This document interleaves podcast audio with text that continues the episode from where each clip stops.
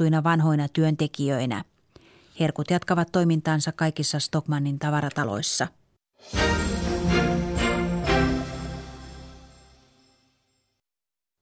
Yle Radio Suomi, Ajantasa.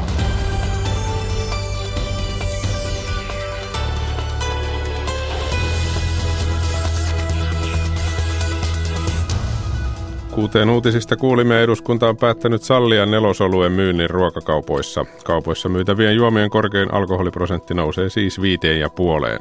Lisää aiheesta Ajantasan aluksi. E U:ssa syntyi eilen sopu niin sanottujen hiilinielujen laskentasäännöstä. Kysymme, mitä tämä tarkoittaa metsänomistajan kannalta. Ja puhumme myös urheilusta. Haastattelussamme on Hämeenlinnan kiekkoilun vahva mies vuosikymmenien ajalta eli Harri Lintumäki. Hän puhuu muun muassa naisten kiekkoilun arvostuksesta. Ja kuulemme myös Euroopan ehkä mielenkiintoisimmasta johtajasta, Ranskan presidentistä. Hänestä kertoo Ranskan tutkijatoimittaja Emmanuel Macronista kirjan kirjoittanut Helena Petäistö. Ysäri-katsauksessa puhutaan ilmastoasioista myöskin ja lähetyksen lopussa jatkuu Maamme kirjasarjamme. Ajantasa studiossa on Aki Laine. Hyvää iltapäivää.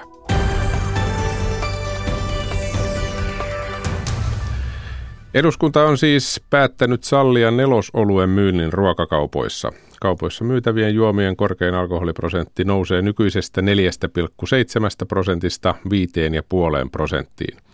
Eduskunta päätti asiasta äänin yhdeksänkymmentäkahdeksan yhdeksänkymmentäneljä. Toimittajamme Mira Steenström tapasi kansanedustajia pian äänestysrumban jälkeen. Näin he kommentoivat alkoholista käytyä keskustelua. Harri Haskari, millä tavalla ajattelet, että tämä alkoholilain käsittely on nyt sujunut?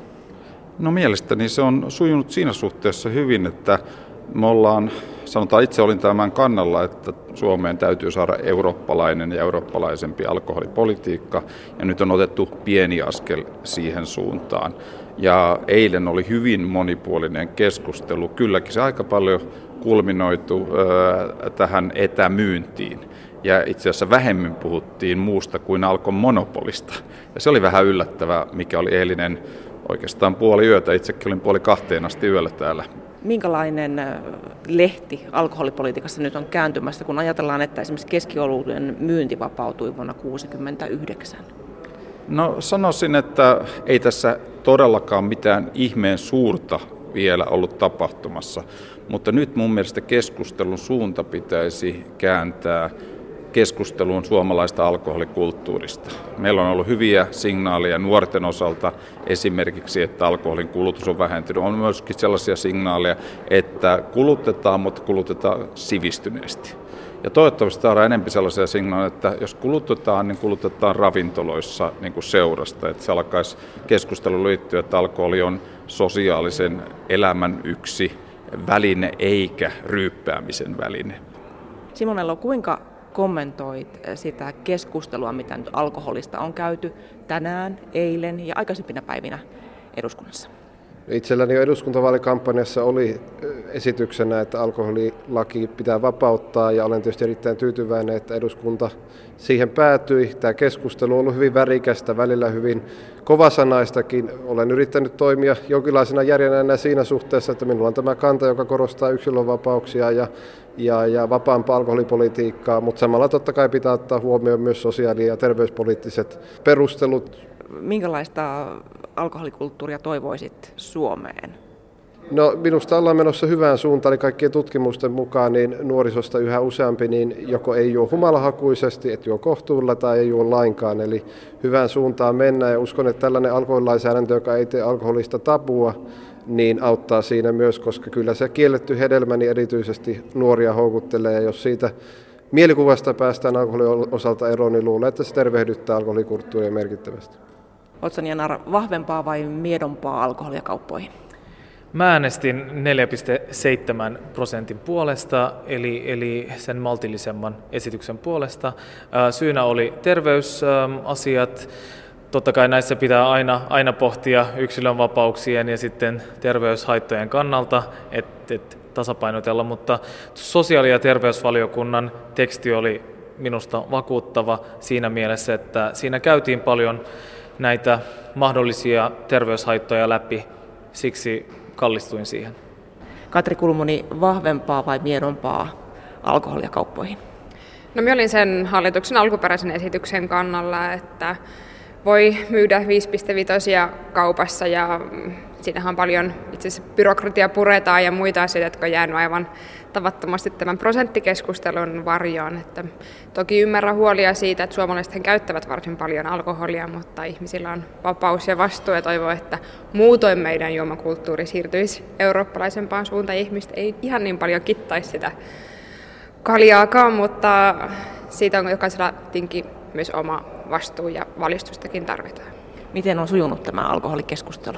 No onhan tämä aika poikkeuksena ollut, että tietenkin keskikalja herättää kovasti mielenkiintoa ja debattia turuilla ja toreilla ja toki tuo äänestysjärjestyskin oli, herätti salissa suhinaa ja kuhinaa, että aika mielenkiintoinen päivä. Pia Viitonen, äh, miedompia vai vahvempia alkoholituotteita ruokakauppaa? No tämä nykyinen linja musta olisi ollut hyvä ja äänestin sen puolesta, että se olisi saanut jatkua.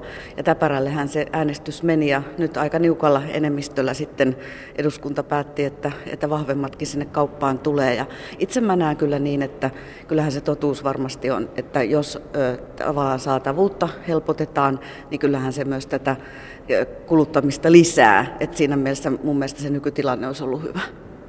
Minkälaista mielestäsi on suomalainen alkoholikulttuurikeskustelu tällä hetkellä? No tällä hetkellä tietenkin se on varsin, varsin kovaa, koska, koska tuota, asia on ajankohtainen. Tietenkin kaikki varmasti ymmärtää sen, että kaikkein järkevintä olisi nyt keskittyä siihen, että miten voimme ennaltaehkäistä näitä haittoja. Ja siihen nähden, kun kuitenkin se tuntuu olevan kaikkien yhteinen tavoite, niin tuntuu hieman hämmentävältä, että hallitus haluaa välttämättä nyt sitten omalta osaltaan ehkä tätä ennaltaehkäisyä vaan haitata sillä, että annetaan mahdollisuuksia sitten myös näitä väkevimpiä siellä kaupassa myydä. Näin sanoivat kansanedustajat Pia Viitanen S D P:stä, Katri Kulmuuni keskustasta, Otsan Janar vihreistä, Simon Elo sinisestä eduskuntaryhmästä ja Harri Haskari kokoomuksesta. Toimittajana eduskunnassa oli Mira Steenström.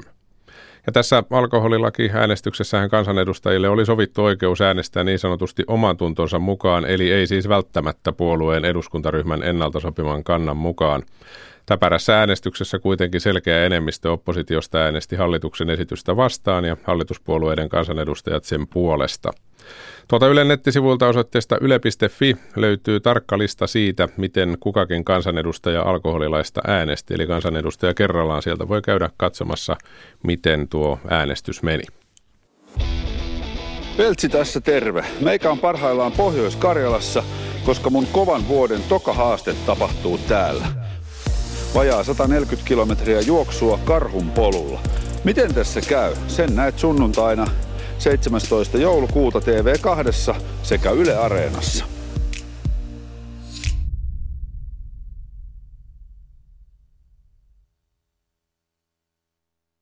E U:ssa syntyi eilen lopullinen sopu maankäytön ilmastovaikutuksista ja Suomessa tämä jäsenmaiden parlamentin ja komission sopu on kiinnostanut tietysti etenkin metsien hakkuun kannalta. Nyt vahvistettu niin sanottujen hiilinielujen laskentasääntö sallii hakkuiden lisäämisen ilman, että kasvihuonekaasujen päästöjä pitäisi sen takia vähentää jostain muualta. Neuvotteluratkaisun kompensaatiomekanismi sallii hakkuiden lisäämisen, kunhan hiilinielut kasvavat E U:ssa kokonaisuutena. Suomi olisi halunnut vielä viimeisissäkin neuvotteluissa kasvattaa kompensaatiota, mutta siitä huolimatta hallituksessa on kiitelty näiden niin sanottujen L U L U C F-neuvottelujen lopputulosta. Ympäristöjärjestöt kritisoivat kompensaatioita eli päästöjen korvaamismenettelyä. Järjestöjen mukaan on järjetöntä antaa metsäsektorin päästöjen kasvaa, kun muut alat joutuvat pienentämään päästöjä. Meillä on puhelimessa nyt asiantuntija Meri Siljama Euroopan Metsänomistajien liitosta. Hyvää iltapäivää. No hyvää iltapäivää. Mitä tämä hiilinielupäätös nyt tarkoittaa suomalaisille noin kuusisataatuhatta metsänomistajalle? Elikkä tota... Tämä vaikuttaa yksittäiseen metsänomistajaan välillisesti, eli tota, jos tästä ö, olisi päätetty toisin, niin pitkällä aikavälillä olisi saattanut käydä sitten niin, että mä olisin joutunut tosiaan ostamaan niitä päästöoikeuksia, niin silloin olisi tietenkin investointihalukkuus tähän metsäsektoriin saattanut vähentyä ja sitä kautta sitten, sitten puun kysyntä myös, myös vähentyä. Eli nyt, että mitä, mitä päätettiin tässä L U L U C F-asetuksessa, niin se varmasti sitten edesauttaa tätä, tätä meidän mm, aktiivista metsän, metsänhoitoa ja sitten sitä, että saadaan enemmän investointeja myös Suomeen. Niin mikä se toinen vaihtoehto olisi ollut? Mitä siitä olisi metsänomistajille aiheutunut, jos näin käänteisesti ajatellaan, jos päätös olisi ollut toisenlainen? No, jos päätös olisi ollut toisenlainen, niin sitten olisi saattanut käydä niin, että pitkällä aikavälillä olisi maan hallitus saattanut linjata, että itse asiassa metsäsektoriin ei sitten niin paljon ehkä kannattaisi investoida ja, ja, ja se niin kuin vaikutus sinänsä, että puun käyttö ei oiskaan ilmaston kannalta hyvä asia.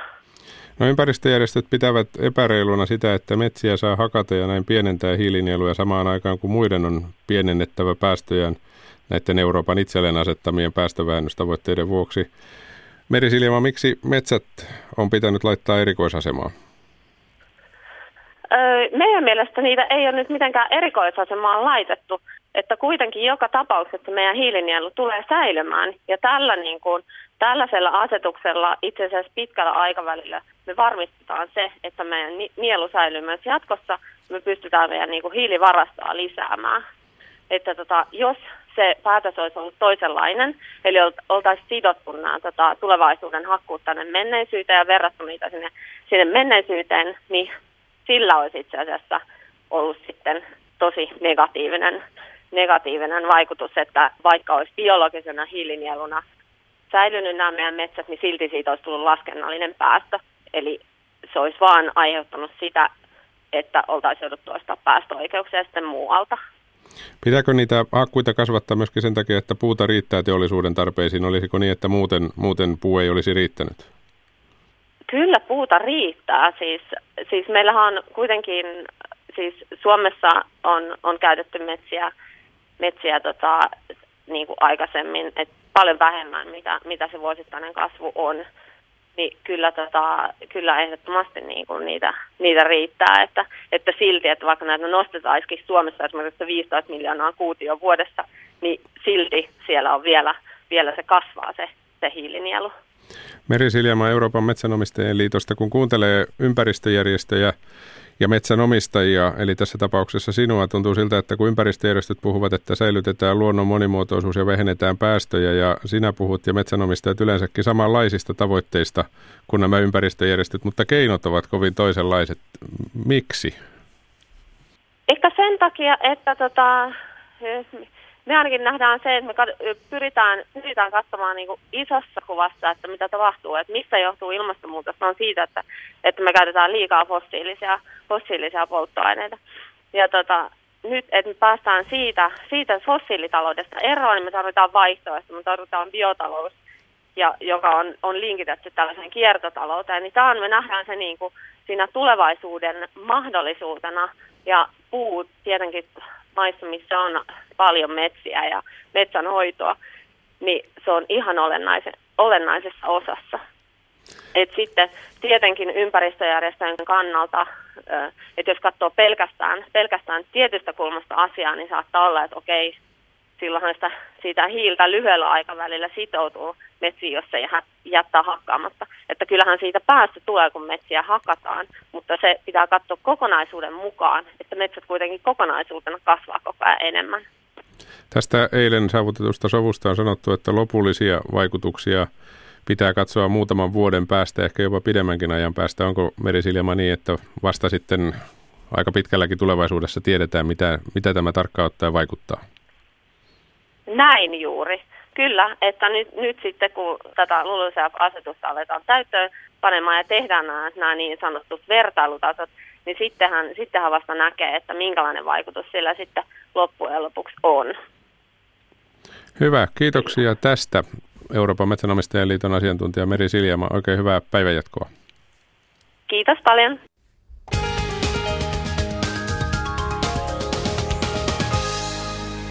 Liikennetiedote tähän väliin. Tie yhdeksän Liperi. Liikennetiedote onnettomuudesta. Yksi ajokaista on suljettu liikenteeltä. Siis tie yhdeksän välillä Kuopio-Joensuu Liperissä. Tarkempi paikka paikasta Ylämylly, Liperin tienhaara. Yksi kilometriä vaikutusalue on suuntaan Hirsiniemi. Siis tie yhdeksän Liperi. Onnettomuus. Yksi ajokaista on suljettu liikenteeltä.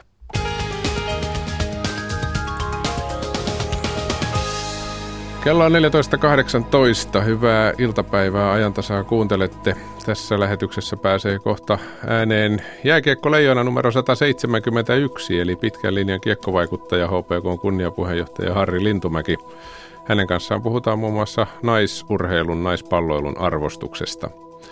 Ranskan presidentistä Emmanuel Macronista puhumme myös. Haastateltavana on hänestä kirjan kirjoittanut toimittaja Helena Petäistö. Ja Ysäri-katsaus vie meidät kaksikymmentä vuotta ajassa taaksepäin. Ja Maamme kirja sarjammekin jatkuu vielä tuolla lähetyksen loppupuolella. Mutta nyt kuitenkin yle piste fi-tarjontaa avaa Noora Kettunen. Vakuutusalan työrintaan on syntynyt sovinto. Ja alalla otetaan käyttöön säännöllinen viikonlopputyö. Eli nämä vakuutusalalle suunnitellut lakot peruuntuvat, koska vakuutusalan sopimusosapuolet, eli Vakuutusväenliitto, finanssiala ja palvelualojen työnantajat Palta ovat hyväksyneet valtakunnan sovittelija Minna Helteen eilen illalla antaman sovintoehdotuksen. Ja vastaukset annettiin tänään kello kolmetoista. Työriita johtui osapuolten näkemyseroista, jotka liittyvät työaikaan ja palkkoihin. Ja tosiaan Vakuutusväenliitto oli suunnitellut työnseisauksia alkavasti kahdeksastoista päivä joulukuuta, mutta ne on tosiaan nyt peruttu.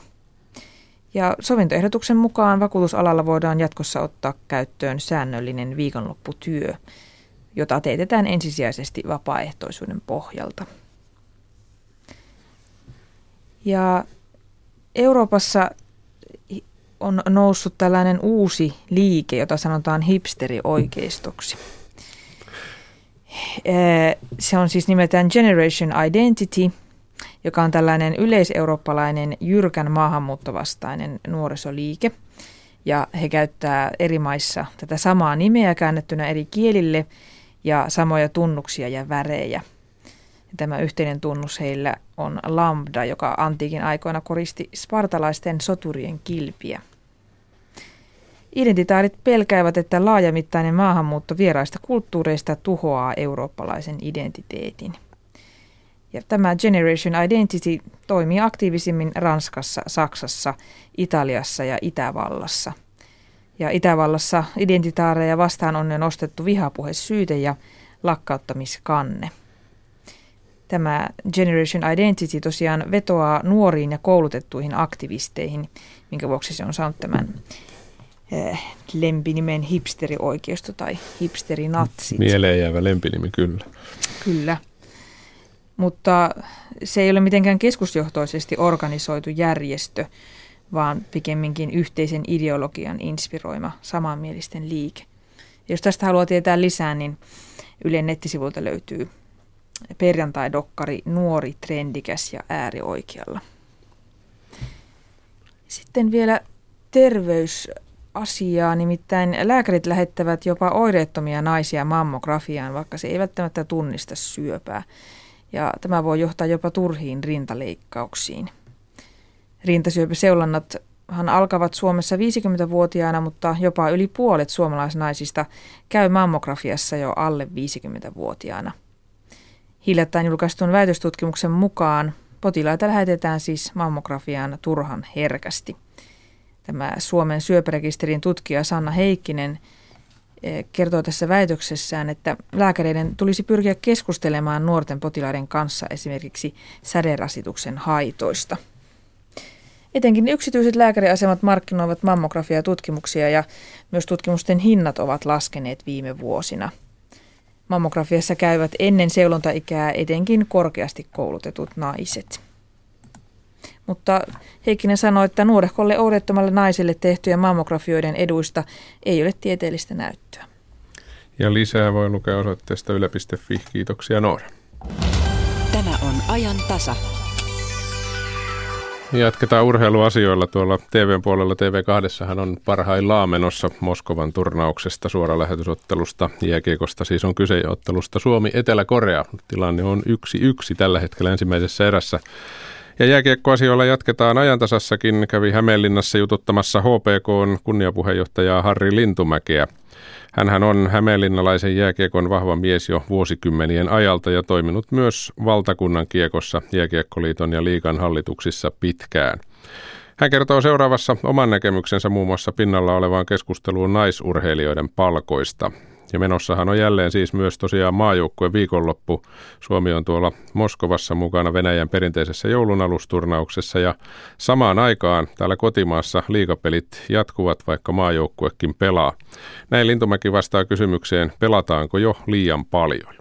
Ei varmaankaan liigassa voi enää tätä enempää pelejä pelata, mutta vähentäminen, ottelujen vähentäminen on, on, on aika vaikea ajatus sekin, että tuota, sitten kun ajatellaan näitä E H T-turnaustakin, no E H T-turnauksiakin on nyt alettu miettiä vähän uudelta kantilta. Et huono asia on se, että pelataanko me sanotaan sellaisia maaotteluja, joilla ei ole, jotka ei ole niin kuin esimerkiksi neljä kertaa vuodessa täys E H T-turnaus vanhakantaisessa muodossaan, niin mun mielestä se, se, on, se on vähintäänkin riittävästi, eli si, siinä saattaisi olla jotain.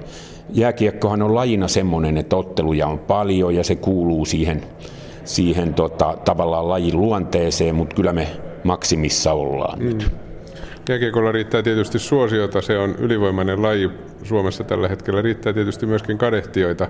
Sillä kaikella kokemuksella, joka sinulla on suomalaisesta jääkiekosta, miten sinä sen asemaa tällä hetkellä Suomessa ajattelet? Onko siinä pöhötautia vai, vai missä mennään? Kyllä, nöyränä pitää pysyä ja tavallaan pitää ansaita tämä jääkiekon suosio kyllä vuodesta toiseen. Se on ihan selvä asia, mutta jotenkin jääkiekko on iskeytynyt suomalaiseen suomalaiseen sielunelämään laajemminkin kuin liigapaikkakuntien tai mestispaikkakuntien osalta. Ja siitä on tietysti laji-ihmisenä oltava, oltava kiitollinen, mutta niin kuin sanoin, niin aika itsekriittinenkin on oltava lajin suhteen. Pitää miettiä, miten sitä pystyy kehittämään ja pitää huolehtia myös siitä, ettei näitä ottelumääriä huipputasollakaan enää tästä lisätä, vaan niiden tasosta pitää pystyä huolehtimaan. Kyllä me varmasti sillä rajoilla ollaan, että, että meidän pitää tiettyä itsekritiikkiä myös harjoittaa. Sinä olet tosiaan hämeenlinnalaista kiekkoa tietysti tehnyt vuosikymmenet hyvin vahvana miehenä. Siellä olet myöskin suomalaisen jääkiekon kehittäjänä noin laajemmin mukana. Minä olin muun muassa sellainen luonehdinta, sanottiin, että jos Lintumäki olisi Helsingistä, hän olisi ihan yhtä tunnettu kuin Kummola ja samanlaisessa asemassa.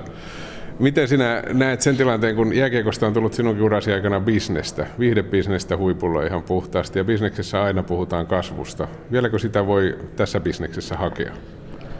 Niin, jääkiekko, jääkiekon bisnes on kyllä sitä mun mielestä Suomen, Suomen tasolla ainakin, että seurat koittaa pysyä hengissä. Se on se, on se suurin, suurin bisnes siinä. Olen joskus sanonutkin, että, että tuota, kun on tämä osakeyhtiö, osakeyhtiöllä on mukaan osakeyhtiön päätarkoitus on tuottaa osakkeenomistajille osinkoa ja siis osakeyhtiön tuottaa voittoa, niin, niin tuota, jääkiekko-osakeyhtiön taloudellinen tarkoitus on kyllä pysyä, pysyä välttää konkurssi monessa tapauksessa. Et sikäli nämä on huonoja sijoituskohteita pitkälle. Se on sitten jää nähtäväksi, meneekö, miten jääkiekko kehittyy kansainvälisesti.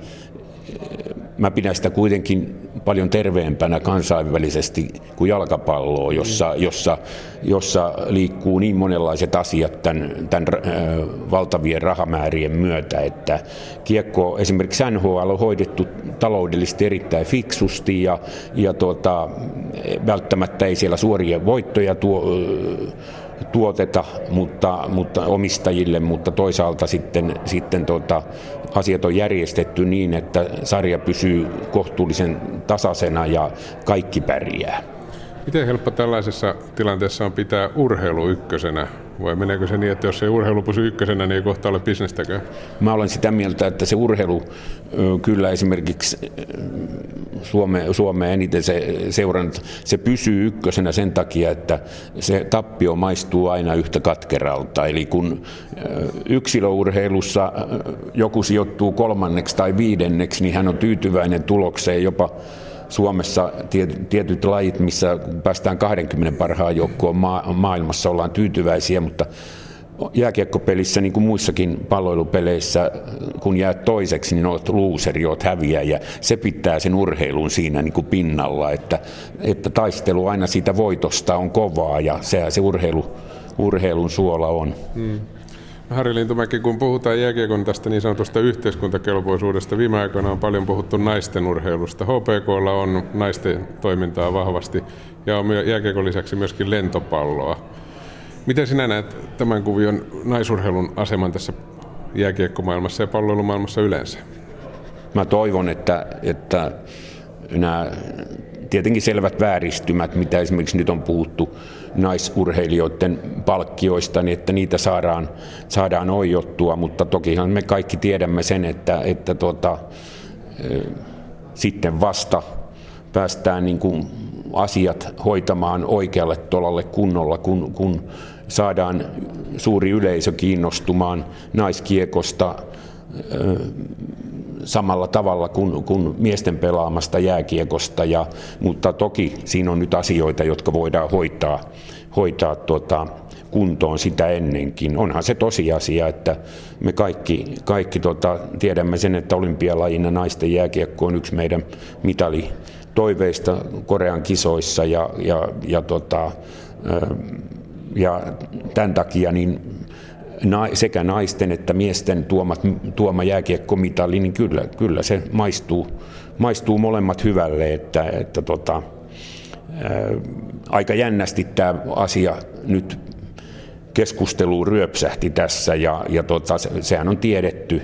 Jalkapallo, jääkiekko just on lajeja, joissa naisten asema urheiluna, naisurheilijoiden asema taloudellisesti on paljon huonompi, mutta on sitten lajeja, missä sitä on saatu huomattavasti korjattuakin, ja jossain tenniksessä mennään kai ihan ritirinna. Niin, tuntuisi, että yksilölajessa tilanne on jossakin mielessä ainakin Joo. järkevämpi, mutta jos puhutaan jääkiekosta, jonka tietysti näistä lajeista parhaiten tunnet, mikä siitä sen tekee sen suuren eron? Itselleni on ollut tapana sanoa, kun joku puhuu, että naisten asema on huono, että milloin vastata siihen, että kysymällä, että milloin itse viimeksi olit katsomassa naisten jääkiekkoa tai jalkapalloottelua. Mm. Onko se ainut korjauskeino se tosiaan, että, että se laji saadaan yleisesti kiinnostavammaksi, eli suomeksi sanottuna yleisömäärät isommiksi?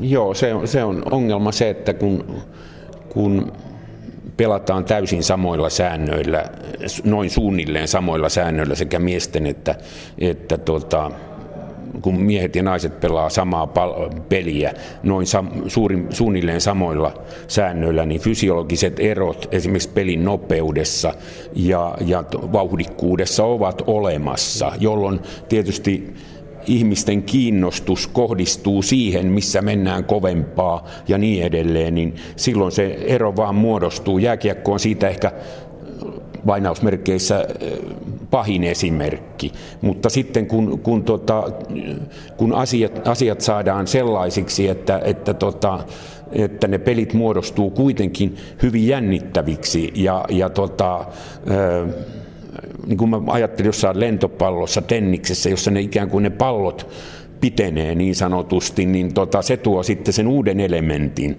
äh, tähän naisurheiluun. Ja se tuleekin kiinnostavaksi sitä kautta. Äh, mutta jääkiekko näyttää suunnilleen samanlaiselta sekä miesten että naisten puolella, mutta naisten on paljon hitaampaa. Ja se on se vaikeus siinä, niin kuin on vähän fudiksessakin. Mutta nämä on arkoja asioita, ja näistä... näistä tota, äh, näistä pitää puhua, ja, ja tota, mutta yleisö, yleisön kaikkien meidän pitää mennä itseemmekin tässä asiassa. Niin, eli käytännössä kun vi, ihminen etsii, jos lähdetään sitä, että hän etsii viihdettä, niin hän tietysti valitsee sen, mikä on nopeinta mm. ja näyttävimmän näköistä, ja tässä kohtaa valitettavasti käy näin aika usein. No näin, se on mennyt. Otetaan Harri Lintumäki vielä lopuksi kiinni H P K:sta, kun H P K tosiaan tekee sekä naisissa että miehissä kovasti työtä, on kiistatta kaikkien tutkimusten mukaan omassa kaupungissaan täällä Hämeenlinnassa erittäin tärkeä tekijä. Mikä on H P K-salaisuus? Siinä on tietysti ollut hyviä vuosia ja huonoja vuosia, mutta mihin se perustuu? Kyllä se, jos sit yrittää oikein kiteyttää, niin, niin tuota, työntekoon, tämmöiseen tiettyyn intohimoonkin tässä toiminnassa ja sitoutumiseen. Me ehkä oltiin vuosien, vuosi, viimeisten yhdeksänkymmentäluvulla ja vielä kaksituhattaluvullakin ehkä jossain määrin aikaa me edellä tietyissä, tietyissä rekrytointeihin, joukkueen tekemisiin liittyvissä asioissa. Me oltiin aika kärjessä, mutta nyt tämä etumatka on pitkälti otettu muiden seurojen toimesta kiinni. Tämmöinen yhteisöllisyys ja sitoutuneisuus ja tietty osaaminenkin, kyllä ne se, ne se, niistä se muodostui nämä H P K:n menestyksen vuodet. Niin, eli sinä tietysti onnella on tietty osuus sitä kai sinäkään, että kaikkien näiden vuosikymmenien jälkeen kiistää, että löydetään oikeat miehet ja naiset oikeisiin no. tehtäviin. Miten paljon sitä pystyy sitä onnea, onnen osuutta vähentämään?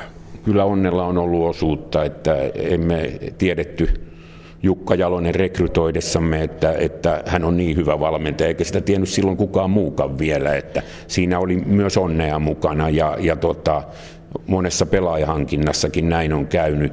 Onnen merkitys vähenee sillä, että tehdään entistä enemmän töitä ja seurataan pelejä, seurataan pelaajia, seurataan valmentajia, niiden toimintaa ja Ja kyllähän jokut N H L-seurat on siitä hyviä esimerkkejä, minkälaiset armeijat niillä on seuraamassa, skauttaamassa pelaajia ja myöskin valmentajia, että, että kun työteon määrä lisääntyy, niin onnen merkitys vähenee.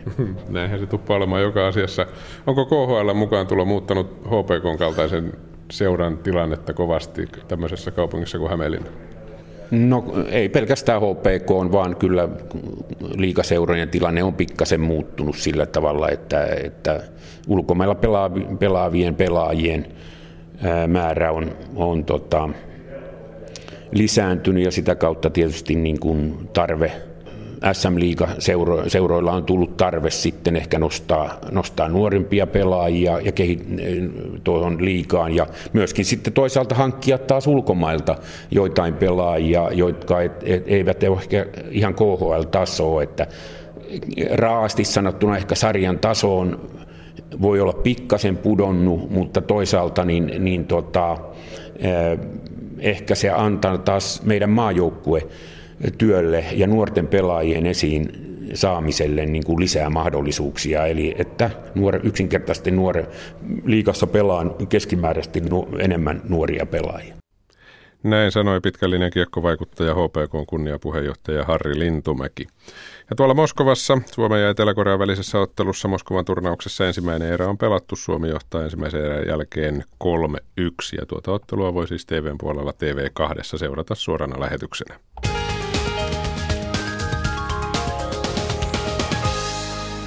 Liikennetiedote tie yksi seitsemän kolme yksi Iitti. Liikennetiedote onnettomuudesta. Raskaan ajoneuvon nostotyötie on suljettu liikenteeltä, siis tie tuhatseitsemänsataakolmekymmentäyksi, yksi seitsemän kolme yksi, välillä Kansanmäki Artjärvi Iitissä, tarkempi paikka, paikasta Sääksjärvi yksi pilkku kolme kilometriä, vaikutusalue suuntaan Erottaja.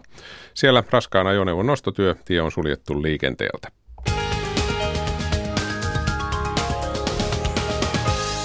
Kello on neljätoista kolmekymmentäkuusi. Ajantasaa kuuntelette. Jatketaan Ranskaan. Pitkään Pariisissa asuneen Ranskan läpikotaisin tuntevan toimittajan ja kirjailijan Helena Petäistön uusin teos käsittelee Ranskan presidenttiä Emmanuel Macronia.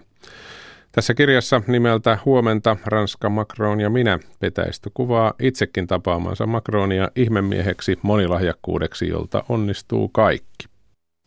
No hän on oikeasti poikkeuksellinen ihminen. Sanotaan, että sellaisia tulee poliittiselle kartalle korkeintaan kahdenkymmenen vuoden välein ja kyllä näin on ihan Macronin kanssa myös, että häntä on verrattu lähinnä Tony Blairin, Tony Blairin tyyppiseen rohkeaan uudistajaan.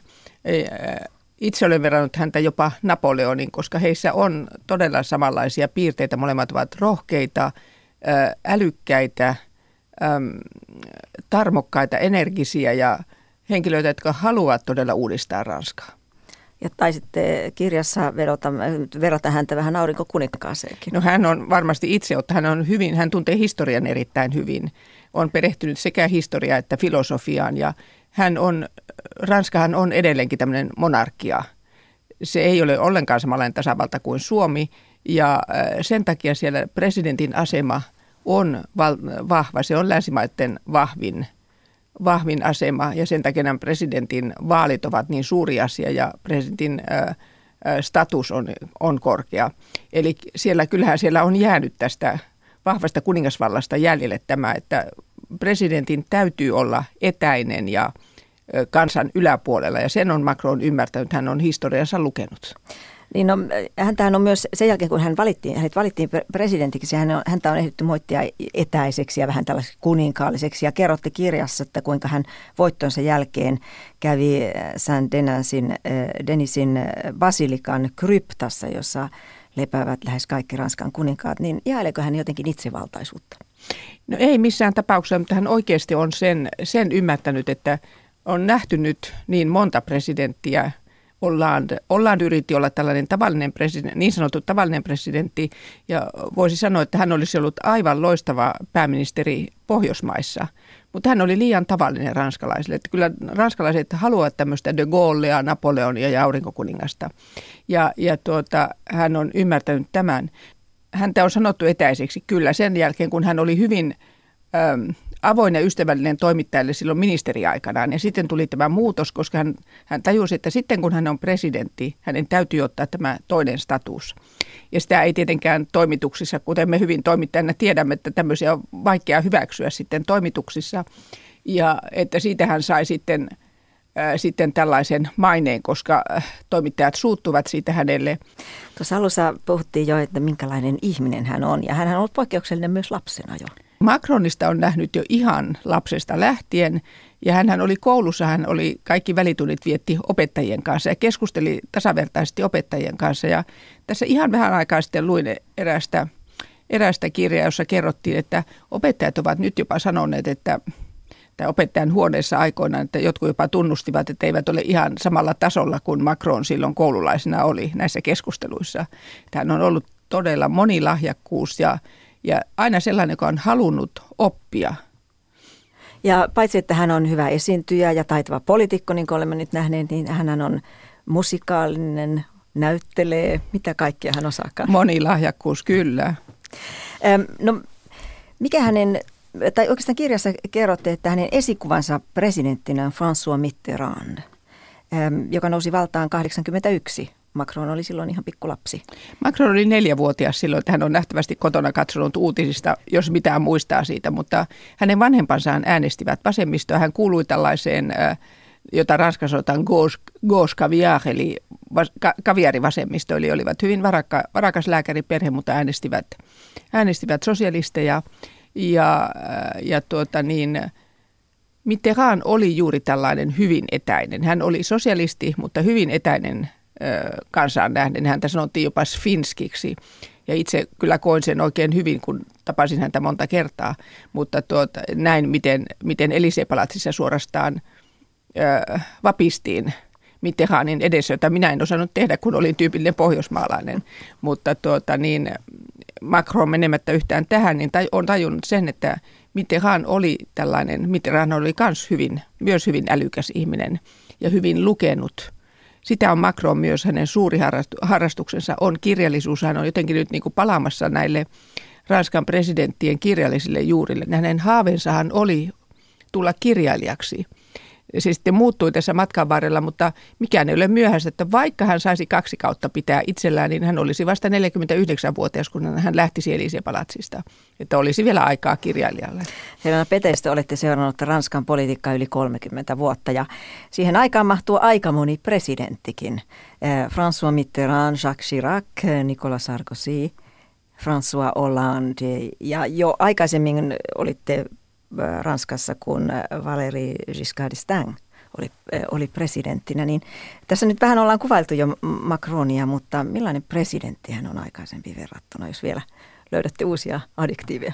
No mä sanoisin, että hän on ehdottomasti kaikkein tarmokkain ja aikaansaavin, koska tähän asti presidentin ei ole tarvinnut olla ihan yhtä tarmokas kuin nyt, mutta tuota, että kaikki ovat sortuneet vähän siihen, että hidastellaan alussa ja Ja, ja monet ovat sortuneet siihen, että ei ole tehty yhtään mitään. Tämähän oli Jacques Chiracin ongelma. Hän, kun hän huomasi, että Ranska ei voi uudistaa, hän jätti kaikki siihen. Mutta Macron on nähtävästi, äh, siltä ainakin näyttää, että hän on päättänyt, että hänestä tuli, hän jää historiaan Ranskan uudistajana. Kaikki muut ovat säikähtäneet tätä äh, kadulle, kadulle meneviä mielenosoittajia. Ja ihan syystäkin, koska maahan on monta kertaa pistetty täysin jumiin. Ja Macron, Macron nyt on yrittänyt toimia sillä tavalla, että näin ei tapahtuisi. Ja ihme, kyllä hän on saanut pidetyksi, totta kai siellä taas on kadulla reuhattu, eihän se Ranska muuten olisi Ranska, mutta tuota, hän on saanut sen pidetyksi aika pienenä, suhteellisen pienenä tai hyvinkin pienenä verrattuna entisaikoihin. Hän kesällä heti, hän ei antanut itselleen päivänkään lomaa silloin, kun hän vaalien jälkeen kaksi viikkoa lomaa sitten vasta elokuussa, ja siitäkin osa meni matko, siis työmatkoihin. Mutta tuot, ja hän pisti kaikki heti töihin, sekä hallituksen kansalliskokoukset että A Y-liikkeet. Kesällä neuvoteltiin kolmesataa tuntia, eli hänellä oli todella sellainen metodi, hänellä on sellainen metodi, että tehdään nopeasti ja, ja ei hellitetä. Ja hän on nyt sen sanonut ihan julkisesti, että hän ei hellitä. Eli oliko juuri näiden lukuisten keskustelujen ja neuvottelujen tuloksena, että tämä työaikauudistus? Nimenomaan jo, anteeksi, juuri se, jota kaikki ovat yrittäneet, eivät koskaan saaneet aikaiseksi. Mutta hän sai aikaiseksi tällaisen oikean, äh, neuvot, oikeat neuvottelut A Y-liikkeiden kanssa. Ollaan yritti sitä ihan tosissaan, mutta se oli taas, niin kuin usein Ranskasta, he käyttävät nimitystä kuurojen vuoropuhelu. Että puhutaan näennäisesti, mutta ei oikeasti neuvotella. Mikä, jos ajatellaan näitä isompia uudistuksia, niin mikä, mikä ajatellaan olevan Macronin seuraava tällainen suuri koetinkivi? No nyt on varmasti vaikeampia tulee olemaan tämä, jotka hänellä on tässä ihan kohta vuoden alussa edessä, on tämä työttömyyskorvausten uudistaminen ja sitten on tämä sy- suuri möykky, on tämä sosiaaliturva, joka on ollut miinuksella jo vuosikymmeniä myös, että siihen on pakko löytää myös ratkaisu. Entä kuinka vankka hänen asemansa on? No, vaaleissahan oli iso menestys. Vaaleissa oli iso menestys, mutta toisaalta hyvin paljon äänestäjiä jäi pois vaaliurnilta, että se ei sinänsä ole niin vankka kuin, kuin voisi kuvitella, mutta toisaalta ranskalaiset tietävät ihan hyvin, he ovat nyt nähneet niin monta epäonnistumista ja he alkavat pikkuhiljaa kuitenkin tajuta, että kyllähän se maa vihdoinkin täytyy uudistaa.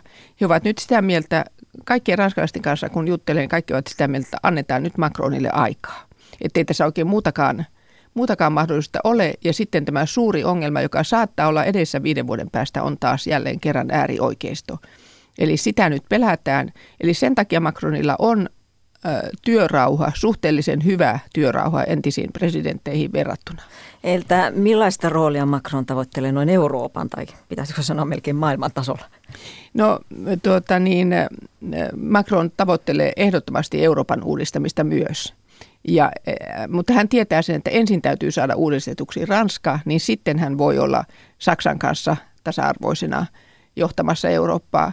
Ja se on nähtävästi myös Merkelin toive. Eli Merkel ja Macronhan tulevat erittäin hyvin toimeen, ja Merkel ei ole halunnut ottaa Euroopan johtajuutta. Hän on tämmöinen äh, vähän hissukka johtajana, että hän on ollut aina hyvin hidas päättämään.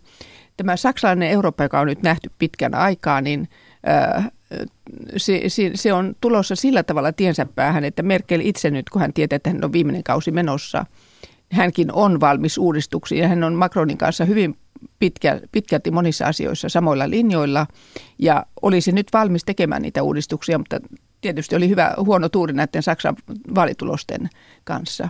Meillä on enää hyvin vähän aikaa, mutta lopuksi on pakko kysyä presidentin vaimosta. Brigittestä. Niin, joo, aivan. Millainen... millainen hänen roolinsa, millaiseksi se on muodostunut? No täytyy sanoa, että hän on myös poikkeuksellinen persoona. Pakko kertoa nyt semmoinen anekdootti, että kun olin kirjoittamassa tuota kirjaa ja sitten olin Helsingin keskustassa, kävelin kadulla, niin tuli hyvin tunnettu suomalainen miespoli- miespoliitikko vastaan ja vaihdettiin siinä kuulumisia, niin kerroin sitten, että no, olen kirjoittamassa kirjaa Macronista, ja hän sanoi, että no voi hyvä ihme, siitä tulee suuri menestys, jos pistät siihen yhden luvun Brigittestä. Eli jopa suomalaiset miespoliitikot ovat kiinnostuneita Brigittestä ja kyllä hän on paikkansa ottanut. Hän on vielä suositumpi kuin Macron, eli hän on hyvä tämmöinen apu Macronille. Näin sanoi toimittaja, kirjailija Helena Petäistö. Häntä haastatteli edellä Päivi Neitiniemi. Tämä on ajan tasa.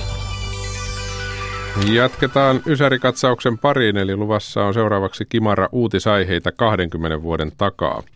Silloin Kioton ilmastokokous antoi toivoa päästövähennyksistä. Puola, Tsekki ja Unkari olivat liittymässä NATOon ja kahdeksankymmenvuotiaasta Suomea juhlittiin. Ysäri-katsauksen kokosi Kaija Kelman. Viljakkalan kunta kunnioitti Suomen itsenäisyyden kahdeksankymmenvuotisjuhlaa lahjoittamalla kaikille asukkailleen laivaristeilyn Tukholmaan. Ensimmäisten joukossa lahjansa kunnantalolta hakivat Mari Simonen ja Ulla Heino. Mun mielestä tämä on aivan, aivan hienoa, että meitä muistetaan tässä omankin kunnan puolesta. Että, että on ihan mukava olla viljakkaalainen. Ihmeiden aika ei ole ohi. Minä ja mun poika ei olla oltu koskaan missään isossa laivassa, niin se on meille ihan niin kuin uutta. Tässä on myös mies tämän, tämän koko projektin takana, kunnanjohtaja Seppo Saarinen. Mistäs tämä laivalippujen jakoidea lähti liikkeelle? No itse asiassa tämä on sillä lailla vanha idea, että se tuli monta vuotta sitten itsellä mieleen, niin kuin taisit aikaisemmin itsekin tuossa todeta, että me kaikki olisi mahduttu yhdelle laivalle. Ja niin. Silloin mietittiin sitä vaihtoehtoa, mutta kun se on tässä vuosien mittaan jalostunut, niin tämä on ehkä sittenkin toimivampi tämä lahjakorttihomma. Ja taustalla on myös ajatus, että yleensähän kunnat ei muista kaikkia kuntalaisia, vaan jotenkin ansioituneita luottamushenkilöitä tai työntekijöitä. Että me ajateltiin, että kuntalaiset on meidän omistajia ja asiakkaita, että kaikki on sen ansainneet. Toimittajana oli Seppo Lehtonen. kaksikymmentä vuotta sitten kolme Itä-Euroopan maata, Puola, Tsekki ja Unkari, allekirjoittivat sopimuksen maiden liittymisestä Pohjois-Atlantin liittoon NATOon. The only thing I would like to underline is that today, as you know very well, is a historical day in which three countries are going to sign the accession protocol. Tämä on historiallinen päivä. Olen varma, että Puolasta, Unkarista ja Tsekistä tulee hyviä liittolaisia. Näin vakuuttaa Naton pääsihteeri Javier Solana. Ja samaa vakuuttavat kolmen tulevan jäsenmaan ulkoministerit yhä jatkuvassa allekirjoitustilaisuudessa. Maat lupasivat kantaa kaikki jäsenyyden velvoitukset myös taloudellisesti.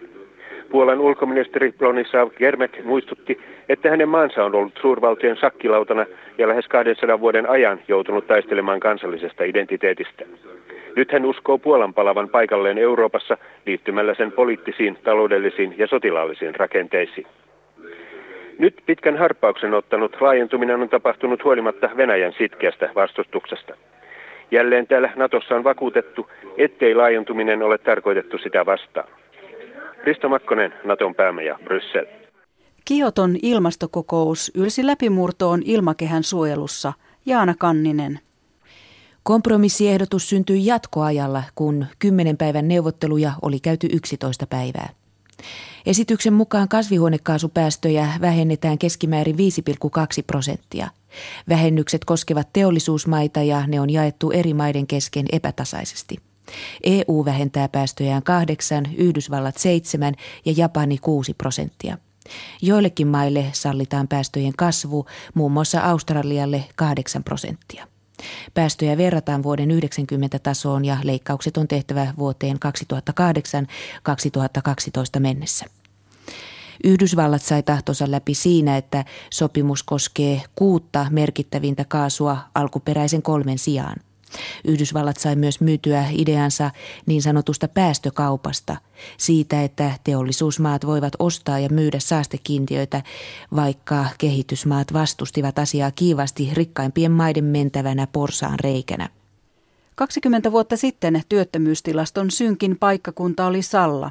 Ilkka Ulkuniemen raportti. Paikallisen alueparlamentin vaaleilla valitsematon jäsen ei kuitenkaan ole työttömyyttä ympärillään huomannut.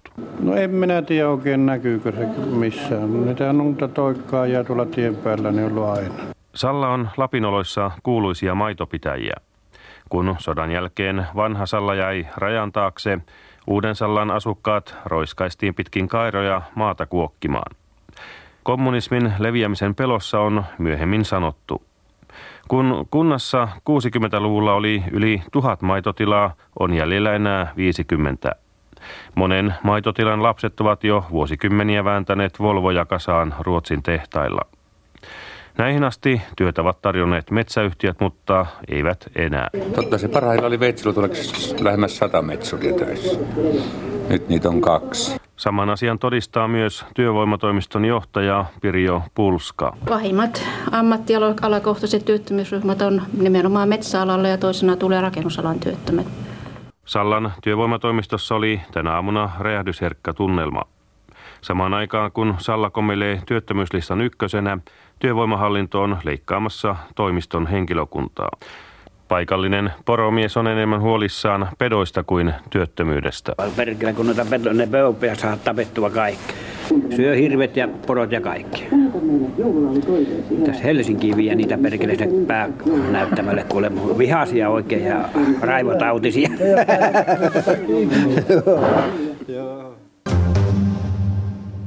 Näin kaksikymmentä vuotta sitten Ysäri-katsauksen kokosi Kaija Kelman.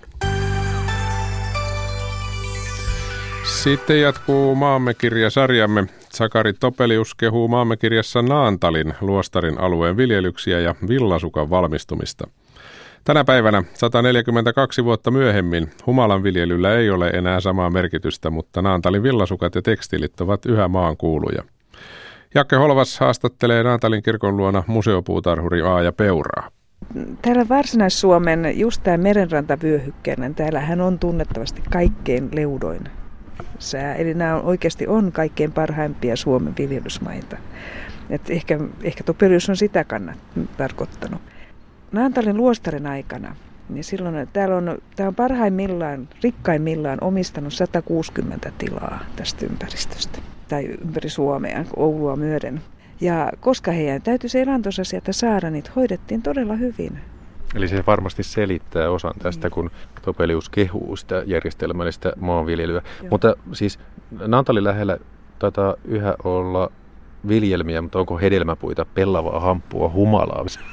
No humala on yksi Suomen vanhimmista viljelykasveista. Et ihan tuhatkolmesataaluvulta lähtien niin on sanottu, että humalaa täytyy viljellä. Ja oli jopa lailla säädeltiin, koska sillä maksettiin veroja. Et jokaisen talonpojan piti humalaa viljellä. Ensinnä tietysti sen että pähkylöistä, että niistä tehtiin niin sanotusti pantiin olutta. Mutta myöskin sen takia, että se on ollut erittäin tärkeä kuitukasvi. Eli siitä on tehty saariston verkkoja, mutta justin luostarin edustalla jäällä niin on, ollut, niin on vaihdettu saaristolaisten kanssa. Ne on myyty näitä humalaa, että saa, niin saaristolaiset saa verkonverkkejä. Mihin muuten muuhun humalaa käytettiin? No se on kuitukasvi, eli sitten tehtiin naruja, nyörejä.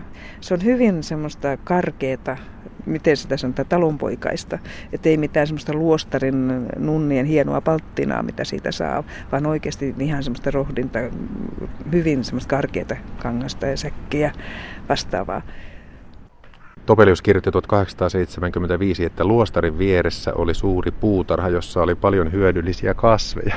No jos silloin viljeltiin pellavaa, hamppua ja humalaa, niin onko sinulla Aaja Peura käsitystä, että millaisia maatiloja täällä Naantalissa on nykyään niillä alueilla, joissa aikoinaan oli näitä mm. luostaritiloja? Niin.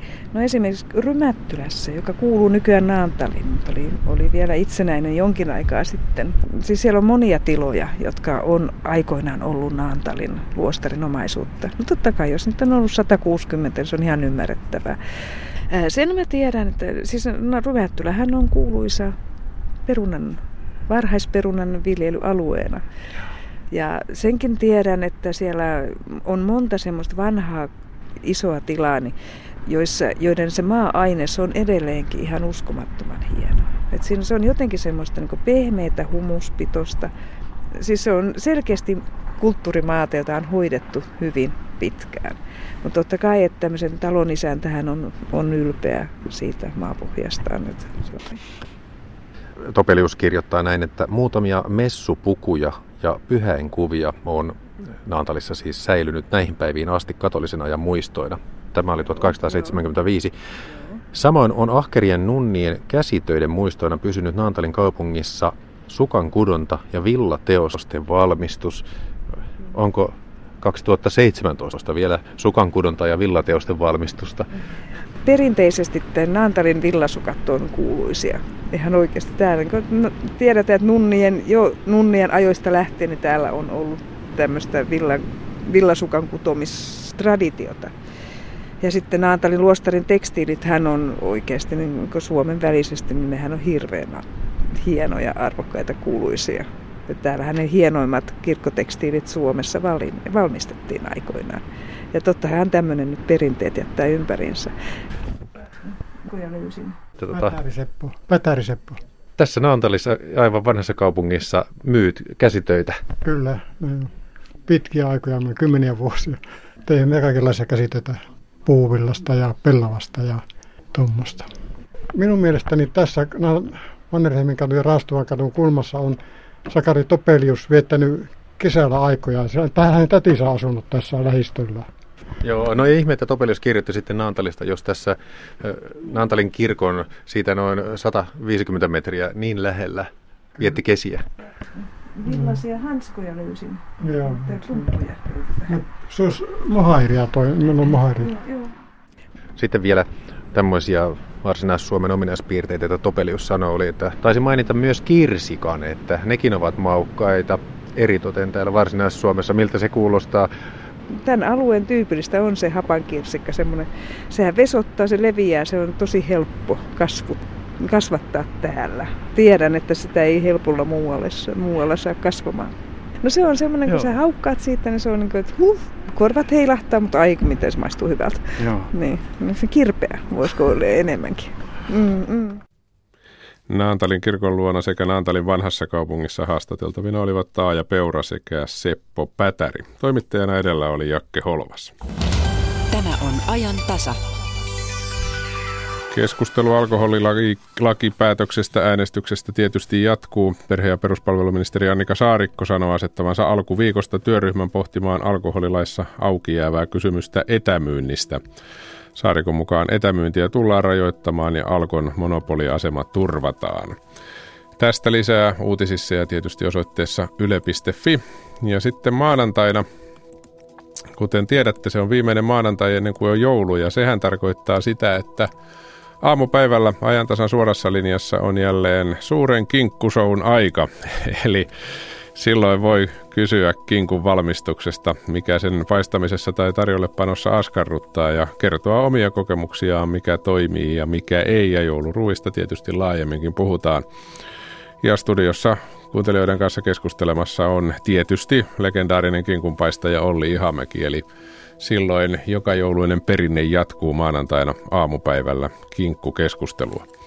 Mutta sitä ennen viikonloppu, kello tulee viisitoista, Radio Suomessa jatketaan uutisilla. Kiitoksia seurasta, oikein hyvää viikonloppua.